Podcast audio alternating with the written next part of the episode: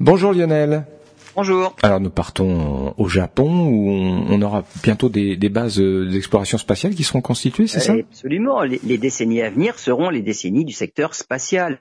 Des séjours en orbite terrestre et même en orbite lunaire, des séjours sur la Lune ou sur Mars. Pour tous ces voyages, il faudra concevoir des ports spatiaux, des infrastructures spéciales pour l'accès à l'espace.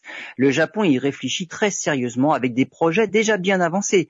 Par exemple, Spaceport City, un projet qui rassemble plusieurs grandes entreprises est destiné à faire du Japon le centre du tourisme spatial en Asie. Cette véritable ville spatio-portuaire servirait de base pour la recherche avec une école et des quartiers d'affaires.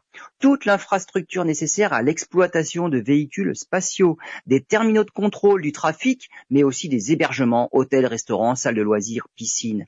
Pour l'instant, ces constructions n'ont pas encore vu le jour, mais Virgin Orbit a choisi l'aéroport de Iota sur l'île japonaise de Kyushu pour être l'un des cinq aéroports d'où seront lancés ces petits satellites commerciaux et le premier vol est prévu en 2022.